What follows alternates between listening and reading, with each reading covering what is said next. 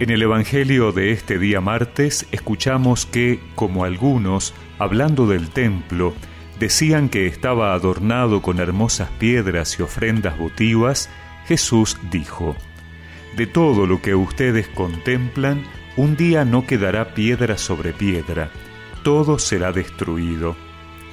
Ellos le preguntaron, Maestro, ¿cuándo tendrá lugar eso y cuál será la señal de que va a suceder?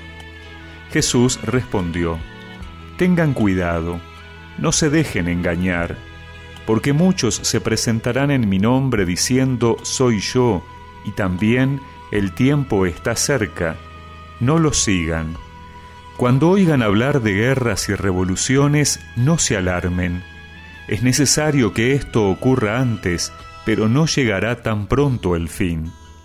Después les dijo, se levantará nación contra nación y reino contra reino. Habrá grandes terremotos, peste y hambre en muchas partes.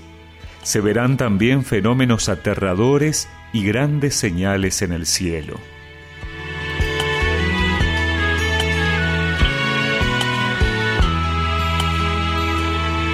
Estamos llegando al final del año litúrgico y hoy comenzamos a escuchar la mayor enseñanza de Jesús en el Templo de Jerusalén, el discurso escatológico o discurso del final de los tiempos. No se trata de un discurso para llenar de miedo a sus discípulos ni a nosotros. Jesús muestra a través de este pasaje que la historia que vivimos nos conduce a un final que lo material que hoy nos atrae, que ocupa nuestra vida y es fuente de desvelos, un día puede ser destruido.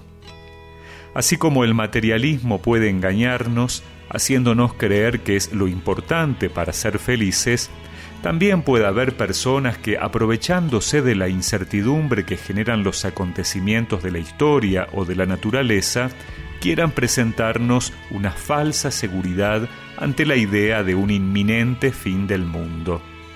No los sigan, dice Jesús. Hay que leer los signos de los tiempos, sí, pero no para distraernos en nuestra misión pensando que debemos resguardarnos aislándonos de la vida, la historia y la sociedad. El Señor nos advierte así de las falsas seguridades, creer que lo que importa es el presente, aferrándonos a lo material y sin mirar el futuro, o aferrarnos a personas que supuestamente nos salvarán del final. El único Salvador es Jesús. A Él solamente tenemos que escuchar y seguir, sin ansiedades por el final de los tiempos, sino más bien ocupados en lo que Él hoy nos pide. Esto ya lo he vivido y tu amor no me falló. Esto ya lo he sufrido y el dolor no me desgarró. Pues mi fe está puesta en ti, pues mi fe es lo que me sostiene aquí.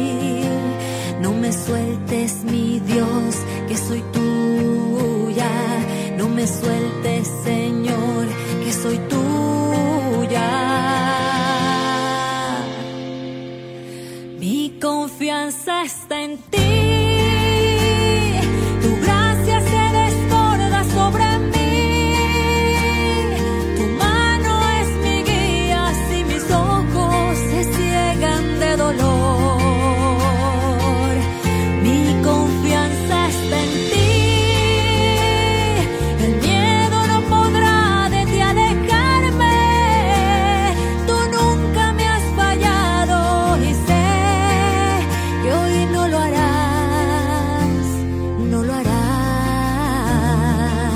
Y recemos juntos esta oración.